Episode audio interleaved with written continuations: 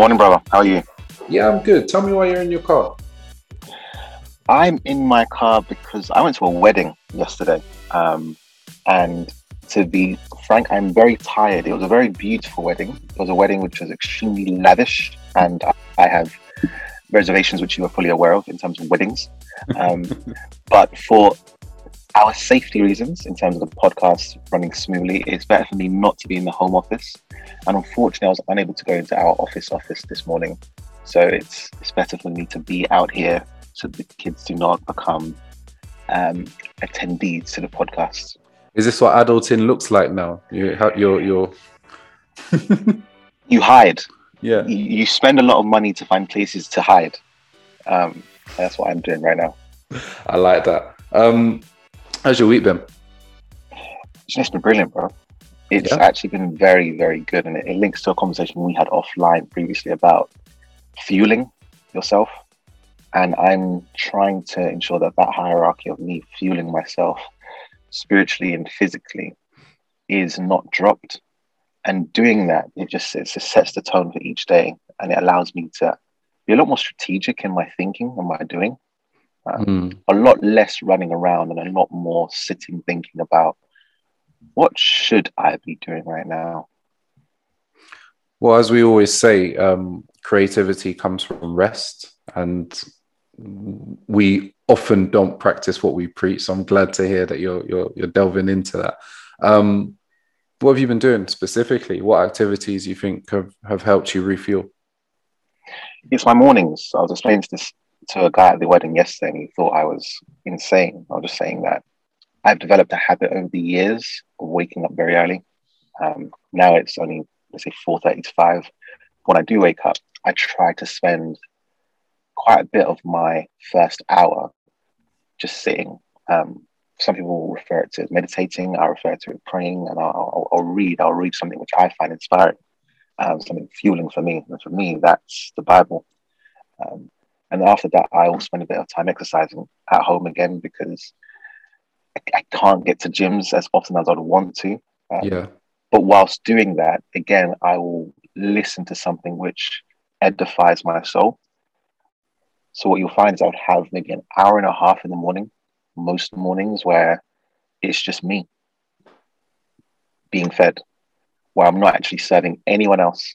It sounds extremely selfish, but if we are going to be high performers, we need to almost treat ourselves like Formula One cars, which have regular pit stops, which are catered for, even more so than the drivers. Absolutely. And as I hear you talk about that, I feel like you've you've reached that that point that we were discussing probably about two years ago where we needed to find balance. And when I listen to a lot of very successful entrepreneurs, performers, individuals in general, they've got a routine. They've got a routine and they stick to it religiously even down to the food that they have for breakfast, etc. And mm. it sounds like you've you've picked that up and that you're running with it. So I'm glad to hear it. I'm I'm sure Nigeria and your your holiday abroad had had a part to play in this this kind of new ethos. Long may it continue. Amen to that. The, the holiday definitely did. It was a forced stop and a moment to see life from other people's lenses, mm. um, multiple people's lenses. People who were struggling, people who were struggling to find something to do because they had no struggles. So it was very interesting to see how people lived. And uh, speaking of uh, seeing life through other people's lenses, welcome to Expensive Lessons. You see that transition there. Um, well Thank you. I appreciate it. Welcome to Expensive Lessons, ladies and gentlemen, where company directors share with you the experiences that they've learned on their wide ranging, winding journey.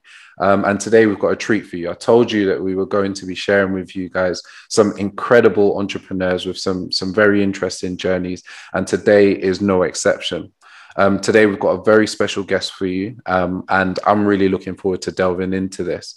We have uh, Kwaku Dappah, who is uh, one of the founders of a very interesting brand called Dappah Chocolates.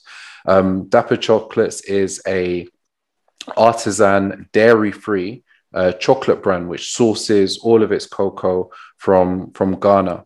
Um, uh, Kwaku is at the helm of this very interesting brand, um, as well as um, a slight shift, uh, the digital and learning content lead for an, an organization called Your Startup, Your Story, um, which focuses on helping uh, startups kind of position in, in the market. Uh, so, it, from, from that perspective, able to um, not only support uh, startups with uh, practical academic advice, but also is practicing what he preaches by having an organization himself.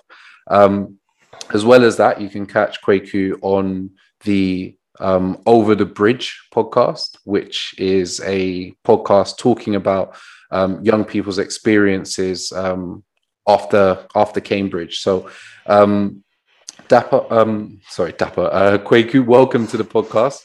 Um, we're very grateful to have you today, and we're looking forward to delving in. No, thank you guys for having me, and, and likewise, it's um, yeah, it's an honor and a pleasure to to join you guys today. Good stuff. As I was saying right at the beginning, um, very appreciative of the crystal clear clarity mic that we have here. um, love it. So yeah, everybody, you're you're in for a treat. Um, so Kwaku, um, first off, I, would really want to to delve into to Dapper Chocolate. So I did my best at describing uh, the the company briefly, but I'd mm. love to hear it from from the founder himself. T- tell us more about the the organization. Sure. So um, yeah, I think you kind of covered the basis. So yeah, we're a dairy-free artisan chocolate brand. Um, by that meaning, we produce all of our chocolates um, from the bean to the bar. Um, it's all in-house production um, handmade by myself and my brother primarily at the moment. Um, and essentially, we started Dapper Chocolates as a somewhat of a social mission, and um, is is is a funny origin story just because I think when I tend to tell people about that business, um, is one of those situations where the the perception of of the of the type of business we're running and the image of the founders doesn't necessarily coincide. When you think about the kind of artisan craft uh, industry, whether it be like beer or you know the different types of food products and, and other craft products um, it tends to have a very specific kind of hipster white middle class uh, uh, market and also um, founders but um, yeah essentially we started Dapper Chocolates um, acknowledging that you know our country of origin, Ghana, is one of the the largest um, producers of, of cocoa, um, second to our neighbours in Ivory Coast. And despite that fact, a lot of the value that is created from the global chocolate industry, which is you know upwards of hundred billion dollars, um, only a small percentage of that is actually seen by the growers and smallholder farmers themselves. So the idea of Dapper Chocolates is how can we actually add value to the raw uh, materials that grows um, in Ghana, and ideally as an example to other um, so-called developing nations, in a sense, as particularly those from the diaspora who can maybe take advantage of certain privileges they have to um, cultivate the the raw materials from their home nations and produce something of added value. Um, and that's really been our ethos around it. How can we add value to the raw materials that are available, create a, a luxury product um, that we can share a, a high percentage of the the value and the profits with the the farmers themselves to improve their standard of living. So um, that's that's our, our main mission. Uh, the the long term goal is to have a sustainable solar powered factory back in our hometown in our in our our, our mom's town of Sefwi in, in Ghana to really see that mission go forward and to employ local people, etc. So yeah, that's that's that's pretty much us. No, I love it. Thank you so much. And um, on expensive lessons, one of the common themes that we seem to see when we speak to founders is the the origin of their idea comes from some form of social want or social need, and that's mm. the the fuel that that drives them. Um, and we try to pull out some of these common threads and, and almost weave it together as a set of lessons that people can take away. So, from from your point of view, uh, you and, and your brother, how important was the social dynamic in founding and actually growing uh, Dapper Chocolates? Yeah, I'd say that it was it was really cool to be honest because um, I think with with the product itself, neither of us really have any background in kind of culinary skills or cooking or anything of, of that nature. So we were really kind of going outside of ourselves and outside of, of our um, comfort zones to even think about producing chocolate. It was, it was it was a very steep learning curve in that respect. So if it wasn't for the social mission, I don't think you know that's necessarily something that we would have naturally kind of fallen into on the um, product wise. So I think that's really what what what powers the the whole thing. I think both the the the social mission and also the family run element of it. So um, creating something of value that can generate wealth for the family and for the local community um, for years to come.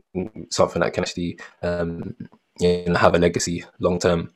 So yeah, I think that's that's that's that's super cool, and I think the you know if it wasn't for the social mission, you you may have kind of got you know gone into something completely different. Who knows?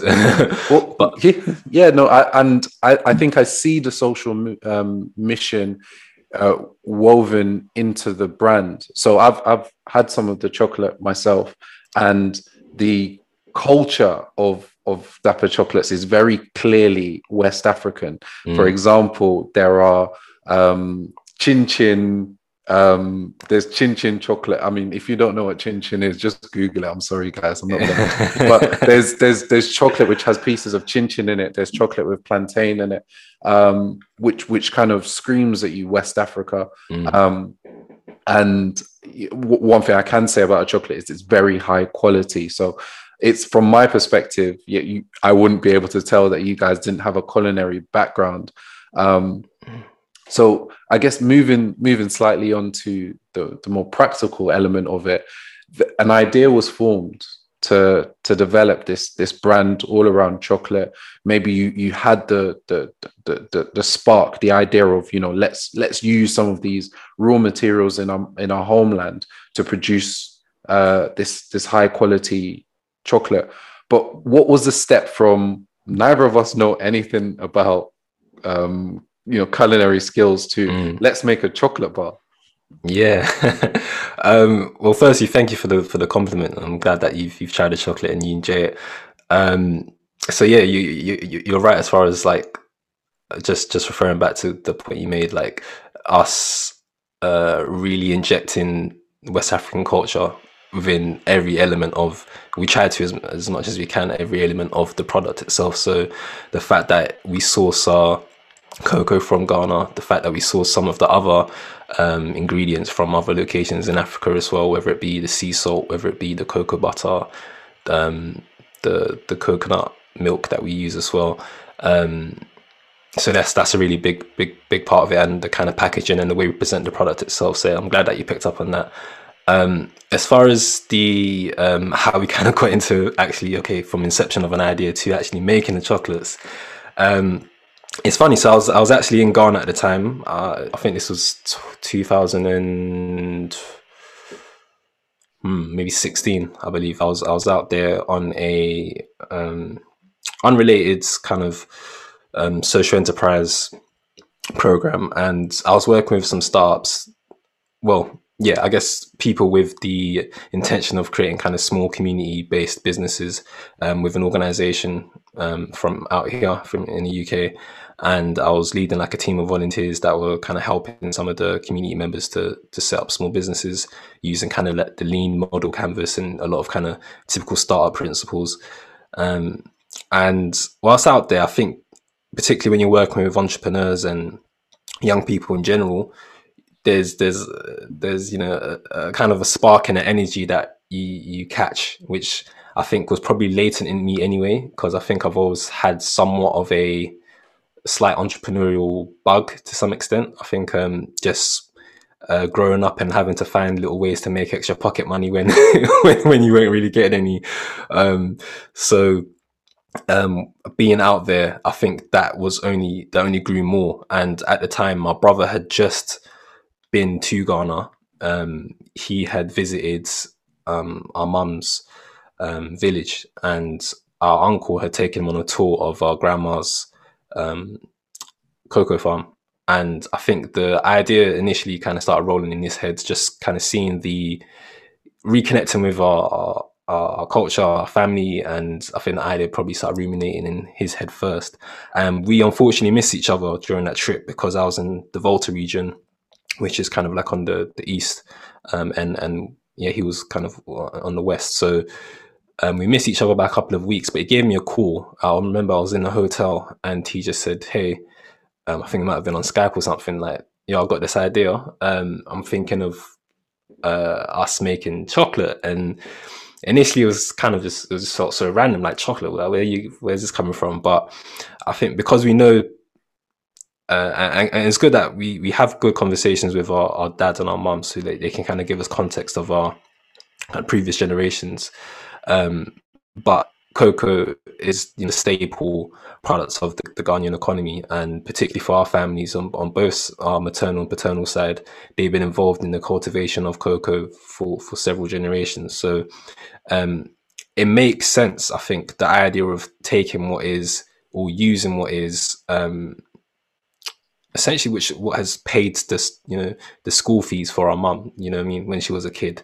Um, the elements of um, what is already around us um, to to create something of, of, of value from it. So um, cocoa uh, and chocolate, seeing the disparity between the price that the farmers receive for just selling the, the raw cocoa in its in its raw form compared to the likes of the, the massive kind of chocolate companies and, and the huge profits that they see when they export it.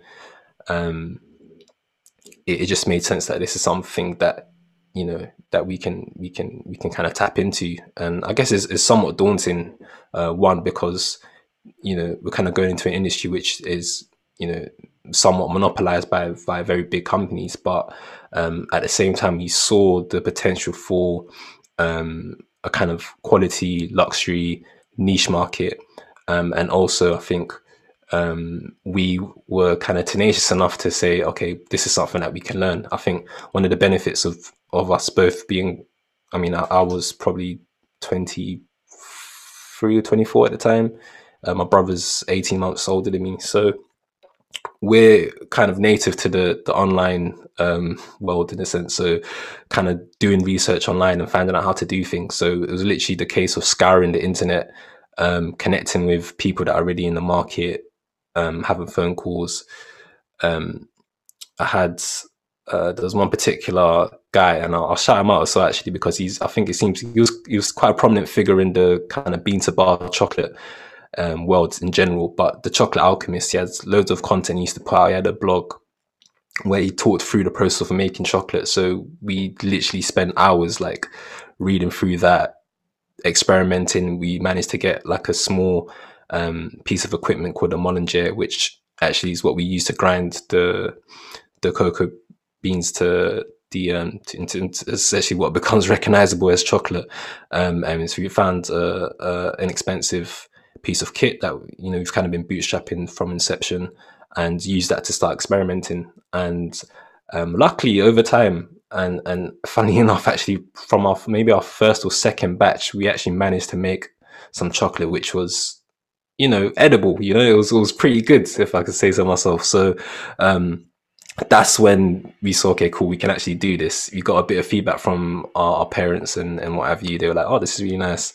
Um, and that's when that really started the journey of okay, let's actually start documenting the process of making the chocolate. So whilst we're learning, we're showing what we're doing um, um, online, particularly on social media, and um, yeah, as time developed and we were testing more, experimenting more, tweaking our recipe, tweaking the formula, um, we just, we, I think we just got better and better with it. And um, by the time we actually went out and put something out in the market, I think there was, you know, probably a year, a year and a bit in between when we actually started experimenting and actually bringing something out into the market.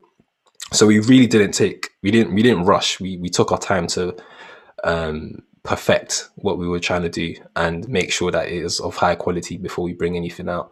But we were transparent at the same time of showing our journeys from like, uh, like we had pictures on Instagram of like the first as soon as we bought the machine and like just showing the documenting the process so that people can see and grow with us as as we were growing. Um, and that did well to create our initial kind of market. Uh, our first maybe let's say 100 customers or so were people that we would have would have seen us grow online and um, had interacted with us. Um, what now is a, a very clear, uh, I guess, influencer marketing um, industry.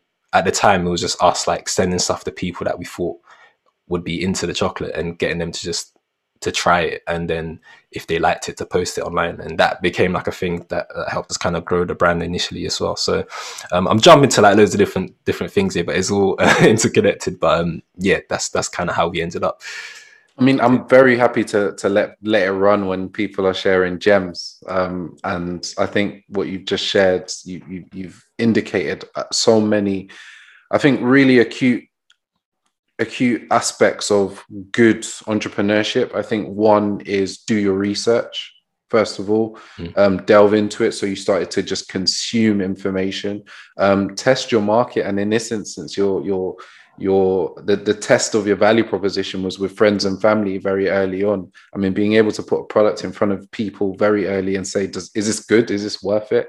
um, know your mission, which I think it was very clear. I think it's clearly intertwined with um, with everything you do. The heritage of the brand um, was around even before it was created, which I think mm. is lovely.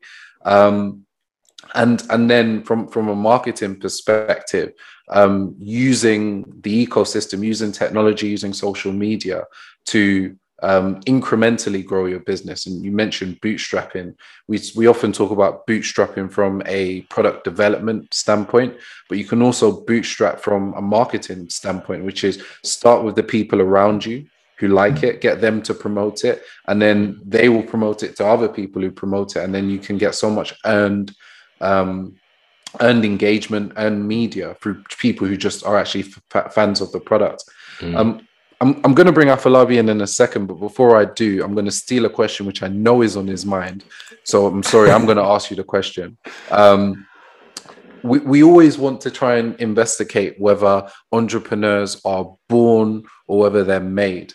Um, and I want to I want to take a step backwards before I go forwards and ask you about yourself. You mentioned very uh, subtly earlier on that you know you've been you've been hustling for a while. Um, my first hustle was um, selling donuts uh, during school break in secondary school. Mm. Um, I would I'd buy a pack of ten donuts for a pound and then sell them for thirty p each, and that was my dinner money. Um, yeah. What was your first hustle that you can remember? Oh, I love this question, man. Um, yeah, it was it was somewhat similar actually. To be to be fair, it's, it's funny. So I went to um, I went to a grammar school in um, in in in kind of like in between. I don't know if you know Sutton. I don't know which part of London you guys are from, but um, I know Sutton, yeah. So so kind of like Surrey, kind of sub suburbs of London, of South London, and um, we we'd come in get the train from um, Elephant and Castle. We lived on, on the Aylesbury estate in um, Walworth Road at the time. So get the train, wake up super early, get the train to this leafy suburban area. Um, and for us, it was like the first time that we saw um, for one, I'll give a bit of context. I went to primary school in Peckham. It was like 70% Nigerian. So it was the first time I'm going to a school where now I'm a clear minority as far as um, ethnicity, but then also as far as like uh, social, socioeconomic background, I guess. Um, I was I was with a lot of quite privileged, well-to-do kids. Um, so I think for us, when we noticed that people were spending like five pound a day on on on like lunch and whatever you and we were kind of like i think we had 10 pound for the week whatever um you know it's okay cool like there's there's there's there's, there's a clear distinct privilege that some people have and and like visiting friends uh and, and seeing their houses and then seeing where we lived and stuff it was kind of like okay cool. We're seeing we're noticing the difference. So it like, okay cool. I think that kind of breeds the the feeling of okay we need to try and make money. And i think just the area you grow up in anyway it just tends to breed that kind of that kind of feeling i think with young with young um young guys. So um first hustle for me um probably wasn't so much the sweet stuff. I had a lot of other friends um, that that were selling sweets and chocolates and, and that kind of thing. My first one, I think, was um, knockoff trainers, knockoff air forces. so at the time, this From is Elephant and Castle. Yep, yep, exactly. so um, this is a, these are when you know I guess Air Max ninety fives, Air Max nineties, Air Force ones. Um, at the time, we were able to get them in Elephant Castle. I believe, if I remember correctly, I was getting them for like two for fifty pound, um, and I'll sell them for like forty pound each. So I'd get a nice little margin um, selling trainings to like school friends. Um, these are Bebo days as well, actually. So I mean, some of the listeners might be a bit young. I'm not sure, but um, Bebo was like a, a um, yeah, kind of like a, a, a Twitter or like a, a, Instagram, like a precursor. Um, and yeah, I have pictures up of the various trainers that we had for sale. Um, had customers that would just like DM me and then um, link them in person, which was kind of dangerous at the time. Now I think about it, because you never really know like some sketchy characters could anyway. But yeah, so yeah, my first house was selling like knockoff Air Forces and, and Air Max 90s to, to to my friends and like people online. Um, that was fun. I'm, I'm sure. I'm sure the line was booming. Um, I, you um, did all right for a little while, yeah. It was, it was, it was a small, small hustle, but it allowed yeah. me to, you know, when you want to like buy food, go little, go little trips with your friends, go on little little dates or whatever on, on the weekends and whatever you give you a bit of pocket money. So it was nice. I love that. Afolabi. No, that's incredible. Um, and I have stolen a few of my questions. I, I don't want to take away from Dapper Chocolates, but I do want to ask about um, social enterprise and your mother.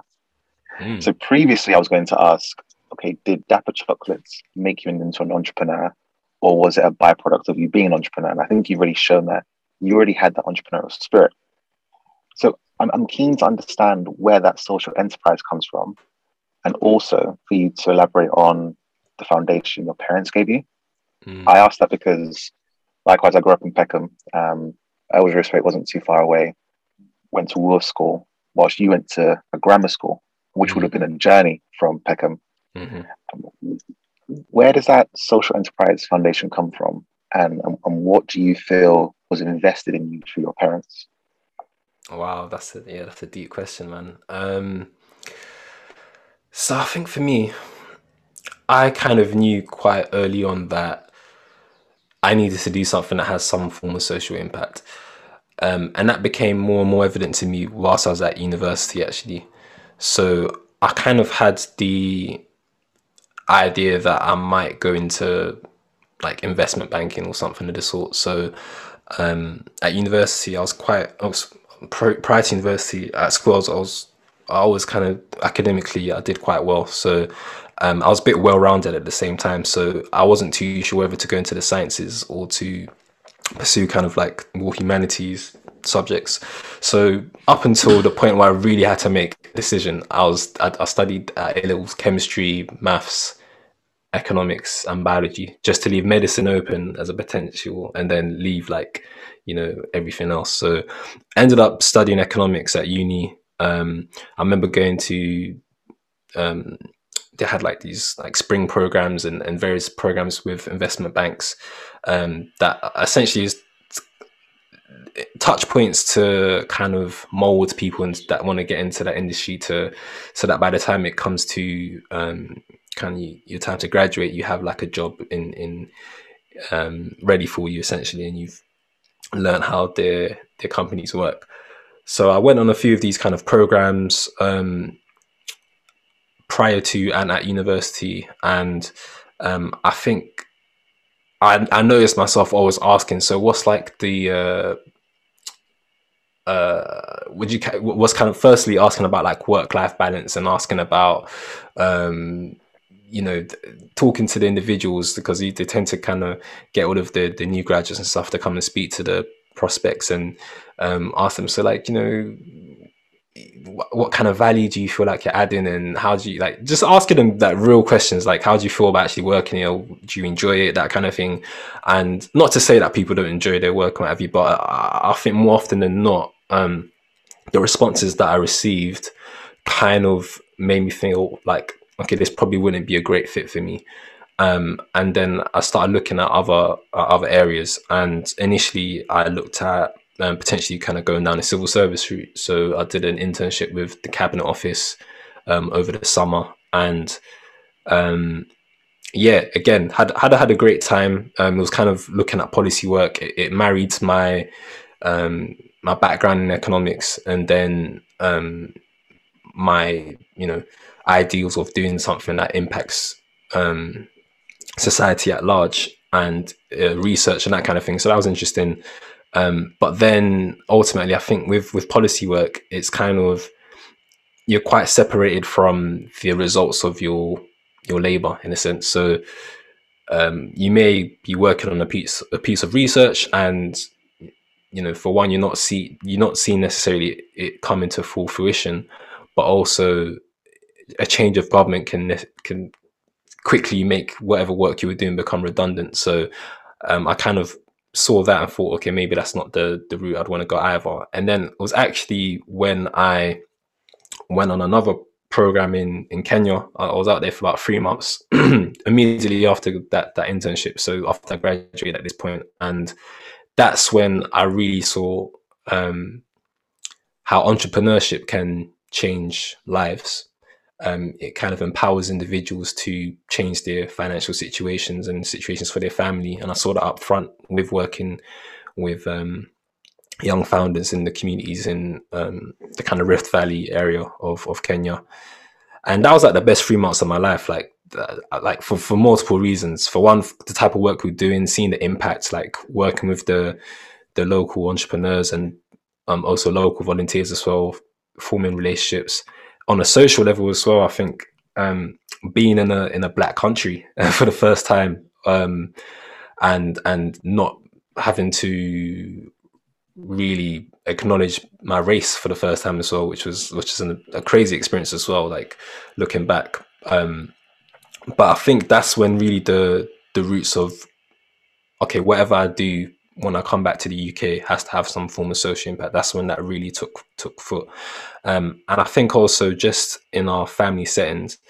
Um, we just I think it's just natural to you help out family when you can. You help out whoever you you can. Just is kind of comes quite naturally to us. But I think probably subconsciously as well. Like like you said, I never really linked it necessarily to my upbringing directly, but um, we grew up in a, a Christian household. Um, I went to Catholic primary school, etc. So I think those kind of like values of of community and and and um, doing what's good for for others and, and and that kind of thing probably was was quite deeply entrenched in me naturally and I guess my mum was a very good example of that for for her and her family members. My dad as well, he's the oldest um, boy, so like a lot of his siblings actually moved to the UK after, and I saw like how he helped people as far as like getting the immigration status um, confirmed and citizenship and he, he he kind of became the hub for the family on his side, bringing people together for um, occasions and making sure that there was a, a, a, close family unit. So I think seeing all of those things may have had an indirect impact as well. Um, but yeah, I always felt like uh, there's there's some there's something I need to do to give back. I, I, I acknowledge like a lot of privileges that I I had um, growing up as far as um, you know, it's, it's funny because in the in the work I do now, the, the, there's a lot of talk about privilege and white privilege and that kind of thing. And um, despite you know growing up in Peckham and and all the all the other things, kind of socioeconomic wise, I also acknowledge like super privileged as far as my education. Those are privileged as far as like having um, two like active parents involved in my life and all of these various things. Um, so I always feel like there's some if in some shape or form I can give back and, and support other people to overcome any barriers they have, that's something that I, I want to kind of do as well. So that's essentially really been the motivating factor in all of my career choices essentially really um, whether it be the the work I do now with YSYS um, with with startups because primarily work with startups um, and, founders from um, underrepresented backgrounds. So you know, female founders, um, ethnic minority founders, etc. And then also work I did previously within social mobility, and even with the podcast with Over the Bridge. Like a lot of what we do is is is talking about the challenges we faced as as um, black men in, in, in these privileged institutions. But um, one of what we wanted to do was like demystify some of those experiences as well to encourage um, you know young young black people to have high aspirations and, and, and, aim essentially for you know the, the best that's out there for them as well. So um, that's really carried through in, in, in, all of my endeavors, and I think is, is something that is kind of a non-negotiable in some respects. I feel like if, if I don't have that sense of like I'm doing something to benefit others, it, it doesn't really. I, I probably won't do that great at it ultimately, even if like I'm competent enough to do it. I think my the lack of motivation will probably seep in. Um, so yeah, I hope hope that answered the question. I kind of rambled a little bit. No, it, it, it definitely did, but you give me a real painful problem, Kwaku. So um, now I'm at a I'm at a fork in the road because mm. your experience is so multifaceted. I could either ask you, I could spend the rest of this podcast talking about Dapper chocolates and a lot of the difficulties and challenges that you undoubtedly face bringing that to light. I could talk about your experiences with YSYS and your experiences talking specifically about um, working with founders, some of the challenges that they face and how that might intermingle with your own business. And then mm. we could even talk about um, your experiences as a black man in Cambridge and how that has probably shaped you in this journey. So I'm stuck. Um, there's, a lot of material, but I'm happy to interweave stuff as as and when, like if it if it makes sense, you know, I'll bring in anecdotes yeah, and maybe. No problem, no problem. As I think this is definitely um, good fuel for maybe another episode somewhere in the future. Um, But okay, so I want to I want to ask you a very brief question, and then I want to to move down into to, to talking a little bit about YSYS. So the first question we talked about um, the, the role that kind of social responsibility played in your your your the creation of, of your brand, and one of the decisions that you made um, for Dapper Chocolates is that it would be dairy free.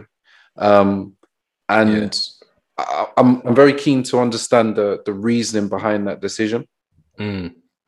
Yeah, um, that's one of these these, especially when you work with um, a co-founder. Yeah, there's there's times when um, you speak from the perspective of both parties. Um, this is one where I could selfishly say that was my idea. so um, with the dairy free, um, taking a dairy free, I think at the time we we were saying, okay, okay, we want to make chocolate, and my brother was very keen on trying loads of different styles. Mm. And I, what I noticed is that for one, we need to be able to distinguish ourselves quite clearly from incumbents in the market. So, um, I at the time was pursuing a, a, a plant-based lifestyle. Um, still do to an extent, but very much more relaxed with it than I was at the time. I was I was essentially like vegan at the time, and um, I think that gave me, as far as like the people I was interacting with online and, and that kind of thing, and it gave me some insight into that world and um, the concerns that people that decide to go, people that do decide to go vegan um, have, partly ethical. Um, so as far as the um, kind of welfare of animals, um, whether it be the environmental impacts as well. Um, and um, yeah, there's there's so many different like things that people were thinking about, which which kind of like drew them to go in that direction. And um, I think yeah, some of some of those really resonated with me. Um, and I knew okay, cool. If we we're gonna find a way to distinguish ourselves, that's a market that is underserved because there aren't at the time, especially, um, it's changed a little bit now, but I think the the only chocolate you could really have as a, a vegan was um, dark chocolate. There wasn't really any milk chocolate or white chocolate alternatives. Um, as far as like number wise, but then also even as far as like quality, because I, I did try a few and yeah, um, ultimately, yeah, I wasn't I wasn't too impressed. And uh, also speaking to other uh, other like vegans and plant based people, they were like, yeah, there's there's no like real good quality chocolate I can eat. So when I discovered that, um, I pitched it to to to to my brother Raf, and I was like, listen, um, I think we should really double down on on on the dairy free chocolate. Um, because that's that's something that's like easily distinguishable from what's already out there um, outside of our kind of our heritage and our story and, and everything else. Like we are serving a market that is under we can serve a market that is, is underserved at the moment. Um, and then i think yeah when when i started i think we started off with that and i kind of convinced him to okay let's let's let's kind of pursue that.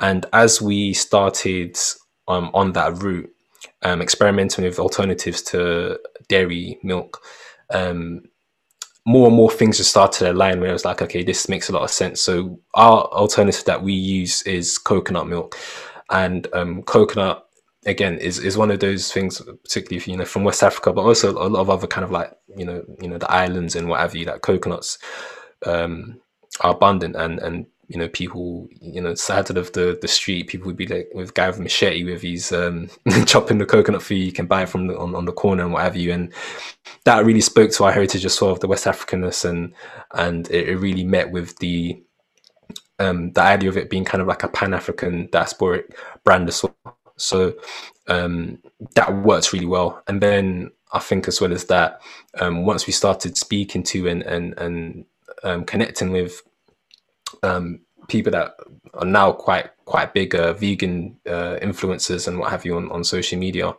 um, it just made sense like yeah there's clearly a market here. There's clearly um, people that really you know value a, a, a, good quality high quality luxury dairy free chocolate. Um, and we thought okay cool let's let's let's literally just double down on it. And um, yeah, since then, that's I think it just it just made perfect sense because that's a market that's only growing. I think people are becoming more and more conscious of their consumption choices.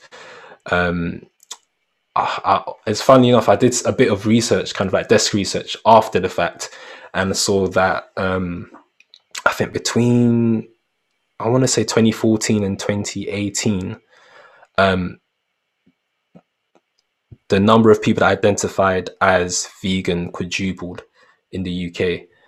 Um, as well as that, search um, kind of Google trends, people searching for veganism or dairy free or whatever, had like yeah multiplied multifold as well. So like I was like, this is a, a trend that's clearly growing. People are starting to recognize that having a um, a vegan diet is better for the planet, um, and we just seemed okay. Let's be on the right side of history as far as like with the business as well, like to, to ensure that we're serving that market and have a good stronghold there. Um, and and and, the, and even for the people who aren't necessarily vegan or live in a plant-based lifestyle a mm-hmm. lot of people from the diaspora actually have complaints when it comes to digesting lactose exactly. so there's definitely an, an, an overlap there not to mention actually just the proliferation of alter, alternatives to to dairy simply because of a lot of the the critique around the the, the, the dairy industry in general. Yeah. So it, it's clear that you, you have done your research there, and I think the the key lesson there is for for people listening: make sure you do your research and understand and um, un- understand who your market is and mm-hmm. what they want, because once you understand that, then you can differentiate yourself, which is exactly what you did. Um, and it's clear listening to you speak that you have a, quite a well-honed entrepreneurial approach, which I'm sure the people that you work with um, within YSYS would would benefit from. Um, so I, I want to ask you a little bit more about that. Maybe two questions back to back. So I'd like to hear a little bit more about your role at YSYS, what you do on a day-to-day basis, mm-hmm. and what what you tend to notice some of the the challenges or shortcomings of some of the startups that you work for tend to be. So if there are any kind of hmm. regular trends that you come across as these are particular areas where people keep tripping up. Mm. Yeah, so I think um, so. Yeah, my, I guess my, my firstly my role at YSY. So I started off there um, as a entrepreneurship program manager. So I was I was running a, a very specific. Um, well, I designed and managed the. Uh, I guess what we coined as a, a pre accelerator program. So kind of like pre MVP straight ideation stage. Excuse me. Um, how do you go from there to um, having something? Well, essentially validating your business idea. Essentially, is what we landed on. So when I first joined, it was very kind of open. It was they wanted us to run some form of entrepreneurship program. It was a bid with the um, the London Mayor's office. They had something called the Digital Talent Program.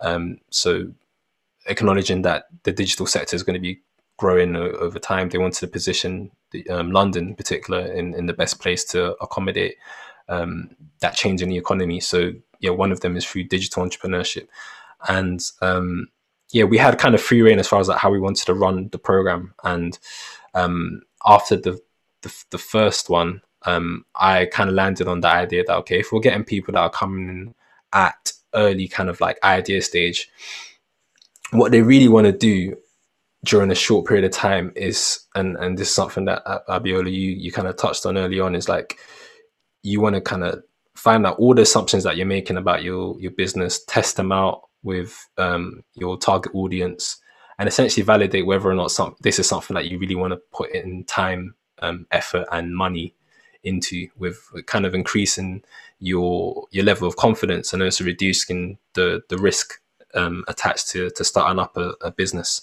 So um, I ran, I, basically designed and managed that program. Ran about four cohorts of that over the course of about eighteen months. Um, the the last two of them we had to actually run um, virtually because that's uh, when when kind of the pandemic ensued and and yeah we had to kind of lockdown occurred and we had to do everything online. Um, but yeah, had great fun. Worked with over fifty entrepreneurs on that particular program.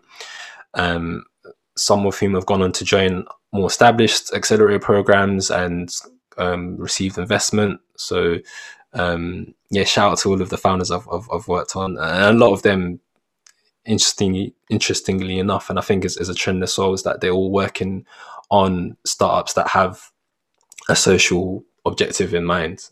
Many of them. Um, so yeah, it's, it's, it's, always amazing to be a part of their journey and kind of be a mentor to some of them. Um, and primarily, I was working with 18 to 24 year olds on that particular program. But I think when I joined that ecosystem, I started connecting with people within the the space that you know from all different backgrounds that were working on on really cool things. Um, um, so yeah, in, in in that role, kind of my day to day now looks quite different to when I first started because that we're not running that program in exactly the same way. Um, now it's more so kind of a community and incubator where we run various activities over the course of the year whether they be office hours um, events with uh, some of our investor partners. So we have partnerships with a few different VC firms, um, as well as um, events that we do kind of more on an ad hoc basis with um, kind of domain experts within the startup ecosystem. So you know we have people in in our community who are you know digital marketing experts or who do have expertise when it comes to um, or are consultants or, or have expertise in finance or how to put together a good pitch and communication and that kind of thing. So running kind of workshops and, and master classes as well is, is a big part of that. Um, and um, yeah, just essentially being a source of support for for very early stage founders in any aspects. Okay, cool. I have an idea. I, maybe I'm not too sure exactly how I want to proceed with things um, it'd be good to, or maybe they're a bit more established, but they want a community of other founders that they can um, connect with and and share advice and share ideas, or um, kind of that peer to peer support and and and um, yeah, that peer support and network, and then as well as that, um, helping to close. And I think in in this kind of addressing the second question, what are some of the the main issues that they face? is um, I think there's a funding gap really for particularly for black founders, but ethnic minority founders in general. Um, it just it, it, ends up being the case that black founders tend to be in in the BAME category. The black tends to to kind of see the brunt of of those issues that face um, those those subgroups more generally, and um, I think I mean there's a number of reasons for that. I think is is not a straightforward answer. I think people tend to, uh, particularly investors, tend to connect with and invest with founders that they are more similar to as far as mm. background.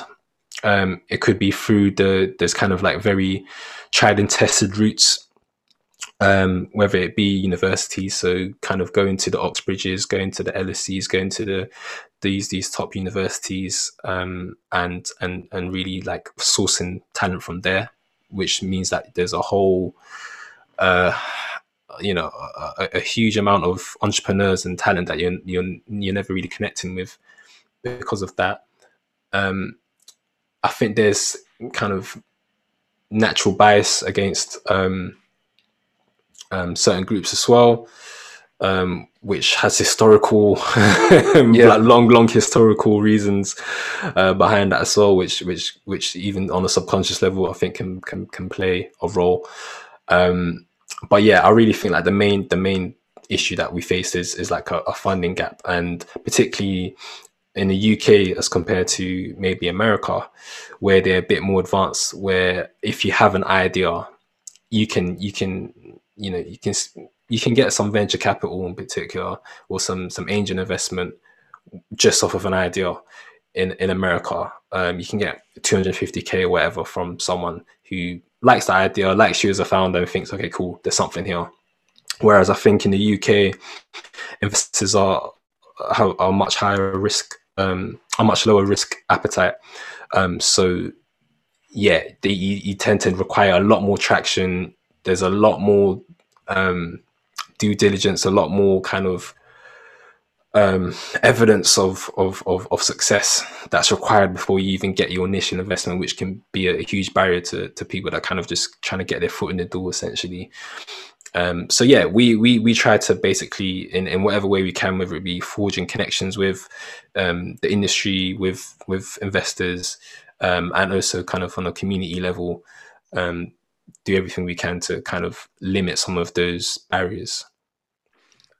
Um, you you've highlighted a really really interesting point, which me and Afolabi we talk about quite a lot. Um, and it's the old adage of you know when you're from a minority background, you have to work twice as hard, and that's something that we we we come across in our day job all of all of the time really we mm. we interact with founders on a regular basis and and see some great ideas that just don't generally have the support um, unfortunately, I haven't come across a, an easy answer. I think it's for all, it's organisations like yours that that help bridge that gap um, qu- qu- quite a bit. Um, I think my advice to people who are um, relating to what Kwaku is sharing is yes, um, it is difficult. Accept that it's difficult, and and you know don't let that be a hindrance at the moment. Uh, a couple of things specifically would be to broaden your view of what you think an investor is. Some of mm. us we we look towards VCs, for instance, and say, you know, if they're not going to invest in my idea, then maybe it's not a good idea. But what about the person who you know, the family friend who who's sitting on some money who just doesn't know where to put it? For instance, mm. you know, the first people that you should pitch your idea to should be the people around you. Um, and you know they can provide you with some confidence and maybe even some startup um, seed. Um, the other suggestion would be to compound.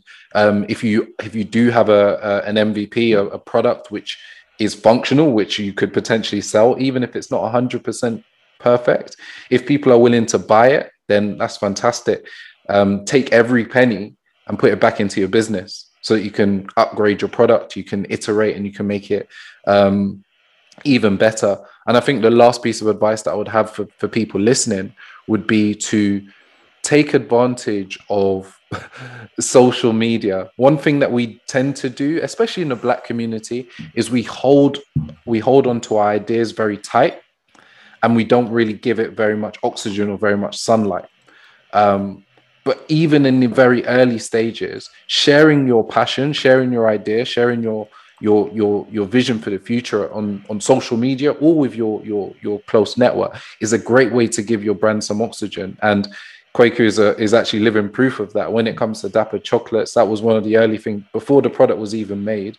Hmm. Uh, he was sharing his journey with people, so he could validate it, but potentially could have also got some support. You know, people hmm. then realize this is something that we some something real, something that hmm. we can can put put our our investment into. And even if it's not investment, maybe it's I can share this post with yeah. six or seven other people so that more eyes are on it. So um, I completely relate to the challenges that you're sharing, and I, I don't know what the solution is, but hopefully that you know those are some lessons that people listening can take away um, and, and and and run with. Um, Afolabi, I want, want to bring you in um, in in a moment, uh, but but before I do, I I want to um, I want to ask a question about uh, Dapper chocolates and when when we we spoken about specific challenges uh, for for some of the founders that you've interacted with, but for Dapper chocolates, um, you know it's it's a complex business because it's an international business. You're mm. you're working with suppliers um, in Africa and you're you're selling products in the UK. Um, uh, it's also a business which is uh, somewhat different from what you'd expect millennials to be focusing on in that it's not a it's not tech platform it's not I, I, guess it's not a digital uh, business it's not an app um, and and therefore with with that comes some quite acute logistical problems especially during a pandemic mm. um, so my question around that is um, what what challenges have you faced logistically operationally delivering your products, especially during the pandemic. Mm. And um, what recommendations would you have to people who are in the startup space and looking at maybe more traditional styles of business and not necessarily going down the, the tech route or the digital route? Yeah, uh, great questions. Um, so, um, in regards to the to the first one, so yeah, I mean, we had so many challenges on the way. I think even um, prior to the the lockdown, um, there were just challenges as far as like learning the craft, really, just like how to actually make chocolate, and uh, particularly, I think one one thing we had was over the um, when we were first learning it and we wanted to kind of share chocolates and, and, and, and send chocolates off to people, um, we started learning how to make the chocolates during winter. So the, the climate was obviously very different to when uh, at one point in summer when we wanted to start actually posting the, the chocolates out. So we didn't know like all, all of the things that you should do in order to make sure that the chocolate leaves uh, obviously leaves your um, the post office or whatever in, in, in, one condition and how it's going to arrive and, and it was literally just through, through trial and error and getting a few disgruntled customers. Um, to be fair, at the time they weren't really customers; they were getting it for free. So I guess there was a, there was some leeway that was provided. But um, it would arrive and they say that it was melted.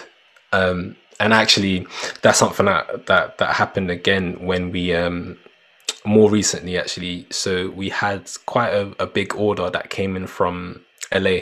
So there's a a um, I guess the similar kind of artisan confectionery, uh, specialist confectionery store in, in, in LA, and they reached out to us online. Really loved the brand, um, wanted to to basically test out um, by selling some of our products in their store, and um, of course, we, we we we kind of packaged it as best as we thought, you know, would would would kind of sustain the journey and what have you, but forgetting that obviously the weather in, in Southern California is very different to the to weather in the UK. So, um, yeah, by the time it arrived to them, um, we found out that, well, they let us know that it actually melted as well. But um, they were happy to just kind of stick it in the fridge and and I think it didn't go too out of shape so they, they were happy to stick it in the fridge and, and, and kind of sell it the same way but we again were very very particular about quality and making sure that is, is, is at the highest standard when the consumer um, interacts with it. So we we sent another package. We sent like uh, we put some ice packaging to to go with it as well, so that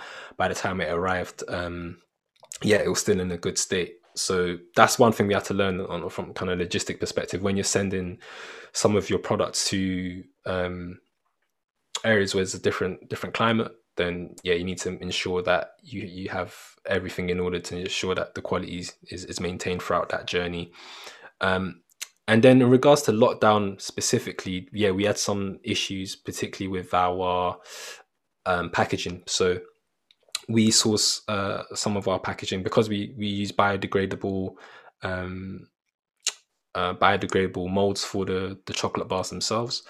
Um, and we try to use yeah, sustainable materials with, with everything we do. So sometimes we have to source from outside of the UK for that. And yeah, one of our suppliers for the packaging um, had to close um, kind of indefinitely during during the lockdown. So um, that put us in, in quite a precarious situation because there was no kind of clear idea at the time of when things were going to go back to normal. So that was that was a bit worrying. Um, at at the time, actually, we had to essentially go on a bit of a hiatus. So we we and and one good thing I think about the fact that we've been very transparent on social media and interacting with our customers and stuff is that by the time you know when we had to when we have to give like negative news for instance there's they're as equally as supportive as if it was is good stuff because you kind of built that rapport online. So um yeah we we went on a hiatus for ended up being maybe I want to say maybe four four months or so where we weren't producing at all. Um and um luckily our, our suppliers um, we're able to kind of get back into operation um, within that time. It was quite difficult to find alternatives on, on in the short notice and stuff. So yeah, but but they, they managed to get back online and everything. So, um, but that was a challenge because it was kind of the uncertainty around. Okay, cool. Are we going to be able to find a, another supplier that can um, produce what we need in time and, and and and get everything in ready for when orders were coming in? But it was a good time for us to also kind of take a break and uh, reevaluate where we are with the business and what we want to do moving forward. So, um, I know early on, um, Afolabi, you kind of talking about uh, having an opportunity to have dedicated time where it's just you kind of thinking about yourself and, and kind of taking care of you, of what you need to do in order to serve um, your family and, and, and your work um, better. I think we had a, a, kind of similar situation where it gave us time to kind of work on some other things we were doing, um, come back a little bit more refreshed as well. Um, but yeah, that was that was that was that, that so we kind of use it to advantage as best as we could. But that was a challenge that yeah we we, we did struggle with a little bit. Thank you. And and that that last question was just around you, have got a, a, more traditional kind of business which requires like logistic logistical and operational and physical um, tasks. Mm. Um, a lot of the startup founders that we interact with tend to be people wanting to create um, digital um, solutions, like whether it be an mm-hmm. app or a platform or, or, or, or some sort of um, network. Yeah. Um, and as somebody who interacts with many um, startups yourself, uh, what advice do you tend to have for people who are delving into that space or maybe not considering any kind of more traditional business models? Yeah. Um, yeah, it's an interesting one because yeah, I think a lot of the founders I work with are all, all kind of like developing apps and, and things of that nature. But at the same time, there are a good proportion that are kind of in more traditional um, businesses where they they deal with like physical products, particularly those that are kind of in the, the e-commerce space as well. So like, there's a few um, there's a few founders in a community that are within the kind of like black hair space and um, they're still we're quite traditional in that regards creating kind of skin and skin products and hair products and that kind of thing um, um, what i'd say is i think do do do do do what's best for you ultimately i think if if you have a, a digital product that is um, that you've kind of tested and there's there's some traction you see and and you see there's a lot of potential there. Um, obviously, one of the benefits there is the uh, kind of the the kind of marginal cost can be you know significantly lower. um, and and yeah, if if you if if you kind of like hit a, a good market and and and and get traction, you can you can make quite good money um, quite somewhat passively to an extent. Um, so yeah, I understand why a lot of people kind of see that model and think like that's that's that's amazing. But at the same time, um, for me, I feel like we we're still always going to need some element of traditional business. Um, we're still going to need kind of bricks and mortar businesses as well. We're still going to need phys- physical products. But uh, as much as a lot of people spend, I mean, more and more we spend more time online and on our phones and stuff. Um, I think I still value like having a physical product and, and f- the tangibility of having something in your hands. Um, and as humans, I don't think that's anything that's that's ever gonna really kind of fully change. So there's still a lot of value that can be had from that, um, mm. From having in person uh, interactions. Um, yeah, so I'd say like no. Firstly, like you you don't really want to go into business unless you well this is my perspective of course but like you're solving something that um people demand for one so if you if you realize like you know this is something that you know people people need that i'm in a in a good position or i can position myself in a good position to um help solve um then you know follow follow that um whether that's digital whether that's uh, more kind of like physical products um is is is kind of um, yeah, neither here or there to, to that extent. As long as you're you're actually solving something for your your customer, mm. um, primarily. Yeah. Thank you, um, Afolabi. Thank you, Kwaku. Um, like Abby, when I've been listening, I've, there've been so many questions I've had to almost filter because of mm. time. There's there's so many things that could be potentially asked, and as a co-host on Expensive Lessons, I'm also a listener. And I often try to think about, okay, what might the listeners be asking? What might they want to ask if they could? Um, often you've spoken about purpose indirectly. And it's something that Abby and I have spoken about a few occasions where for me, listening to you, it sounds as if you question purpose from an early age. Now, that may have been something which was imputed into you, Kwaku. It may have been something which just was always part of your very fabric. Mm. I don't want to refine this question too much, but what are your thoughts on purpose? Mm. Yeah, that's that's again a very deep question because it's actually something I've been thinking about quite a lot recently as well, and it's something that that um, I think you're right to say that it's something I've been thinking about from quite a young age, um, and I probably only began to acknowledge that more um, clearly over the last year or so. But I think it's something that's just inherent to and I want to generalize and say humans like we we we need some some sense of purpose and sometimes I think that can be pushed aside to some extent by society or by or we find purpose in in places that are somewhat subscribed to us prescribed to us I should say. Um, whether it be you know financial goals, whether it be um, I need to you know I need to be a millionaire by thirty, I need to you know have this type of car or all these various things. It, it tends to kind of have a bit of a materialist slant from from my perspective a lot of the times, um, and I question more and more how often it is that we as individuals find a sense of purpose from really observing and thinking deeply about what we think we have to provide to the world um, as individuals, as opposed to what we think the world, essentially taking in what the world seems to be projecting as far as what what what, what makes you valuable as an individual. Um, so for me, purpose. Um, my my understanding of what purposes has changed somewhat.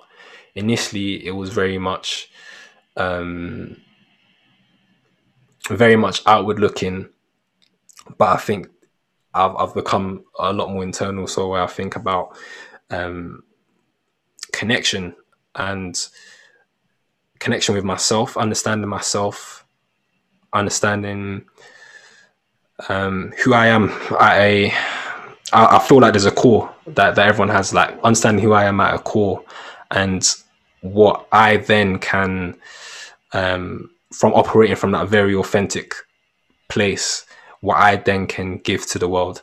So I think there's there's there's a interaction between the internal and external where you you kind of need to be operating from your most authentic self because this is something that is I think dictates what it is that you're meant to do to some extent. Um, if you're kind of following a, a route that's been prescribed from outside, you're not you're, you're you're I think you're only doing yourself a disservice ultimately, because when you're doing something from a very authentic, true self, you're doing it to the best of you. You, you only you can be you to to the best of your ability to like to to a fuller fuller extent and to the most effective extent. So anything kind of outside of that is somewhat of a compromise, which um which I feel like isn't doing yourself ultimately justice from like a when you look kind of like reflect on on on life from like what you've what you've been able to inject into the, the rest of the world um that's super key that is coming from an authentic place and that you're using what has been gifted to you through experience and through whatever whatever's in, innate to you. Um that's something i've been thinking about a lot recently. And um part of that for, me as well i think is connection to god so um and it all ties in honestly because I feel like even the way in which you connect with God is is is is is, is reflected in how you the work you do is reflected in how you approach life, how you approach business, how you interact with individuals. Um, it seeps into your values. It seeps into literally everything. How you how you conduct your day. Like everything can become a ritual to some extent. Like everything can be an act of worship um, that's something I've, I've really started to, to notice, like the way in which, it, um, so just, just for context as well, um, I, as I said, I grew up in a Christian household. Um, a couple of years ago, I converted to Islam. So um, there's a lot of, and it's good because there's a lot of continuation. Obviously, it's another Abrahamic faith and, and what have you. But one of the things that it teaches you is the idea of your fitra, which is like your innate disposition.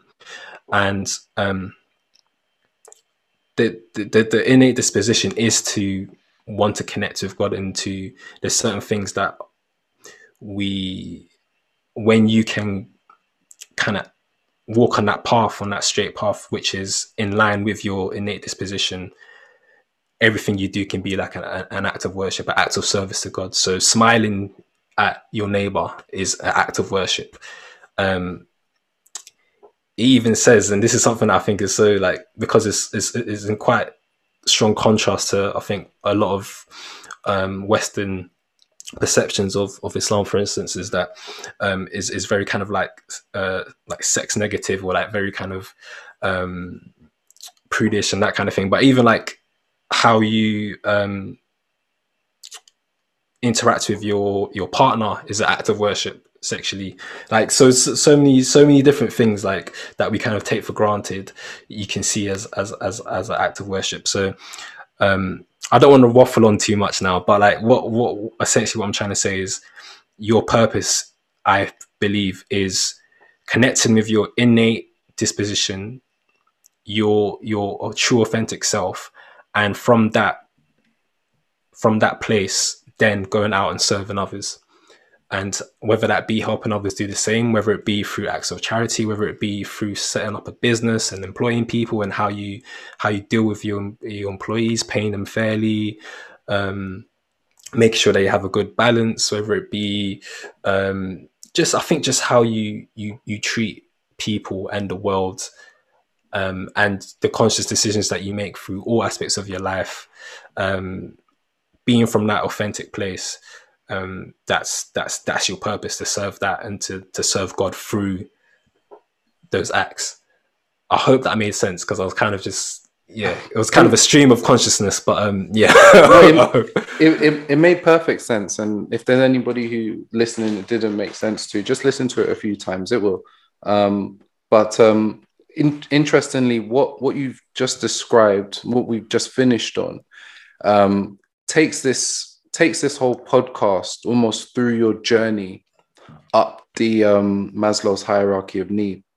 Mm. Um, it, it, we we started off talking about you coming from uh, a background very similar to ours, where there wasn't very much in terms of uh, financial security, um, economic security, um, and therefore, you know, your aim was to make sure that you had enough money to support yourself um, and just buy general things food water be, able to go out. And you know then you looked at through your business a way of developing more personal security more long-term legacy not just for yourself but for your bloodline for your family Um, and as we go up the, the, the the kind of discussion towards purpose, we talk about the connection with individuals and developing that love and relationship and intimacy with, with people, and finally get to a point of self actualization. So for me, that was kind of a, a, beautiful journey from bottom to the top of Maslow's hierarchy of need, which um, I wasn't expecting at all when I started this this uh, podcast today.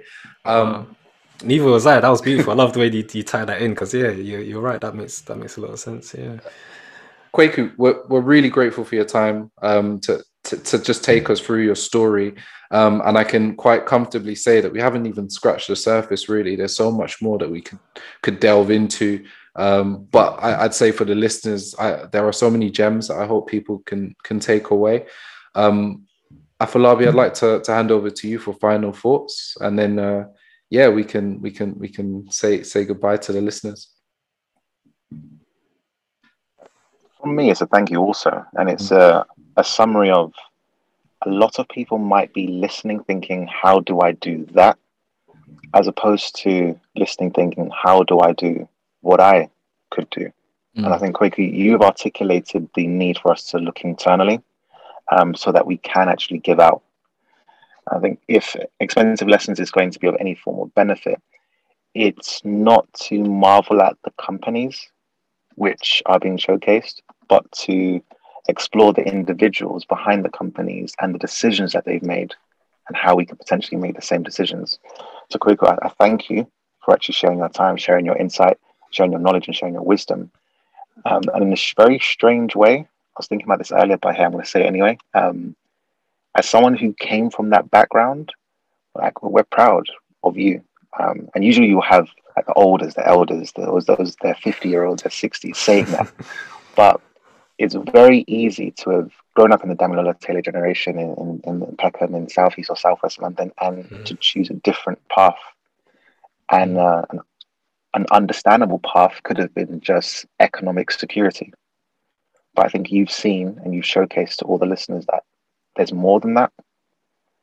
And potentially the expensive lesson is only pursuing economic security. Hmm. Um, where can people find you, Kwaku? Yes, um, that's true. Where, where, where can we find you? Yeah, um, I mean, firstly, thank you, thank you for the kind words, both of you, and yeah, I've really enjoyed it. Like when I when I kind of um, speak to, to to other founders or just people in general, it ends up somewhat being therapeutic for me as well. So it was really nice to kind of talk through um, some of my my thinking and, and my experiences. But um, yeah, people can find me um, personally at um, on Twitter, uh, Kwaku Dapaah, K W A K U D A P A A H underscore. Um, uh, for Dapaah Chocolates, you can find us on Instagram and Twitter, um, Dapaah D A P A A H Chocolates um, on on both platforms. Um, and yeah, happy to connect with people. Um, stuff I do with YSYS um, at this is YSYS on, on Twitter and Instagram as well. So um, yeah, various ways that you can you can find me. Thank you, bro. I love you. Sorry, I interrupted you. No, thank you. Um, that's me getting carried away. Connect people. Um, if we've learned anything, it's sharing who you are, sharing your ideas, and seeing what comes as a, as a result, and being transparent. Mm. Um, have a great week, everyone. Take care. Take care.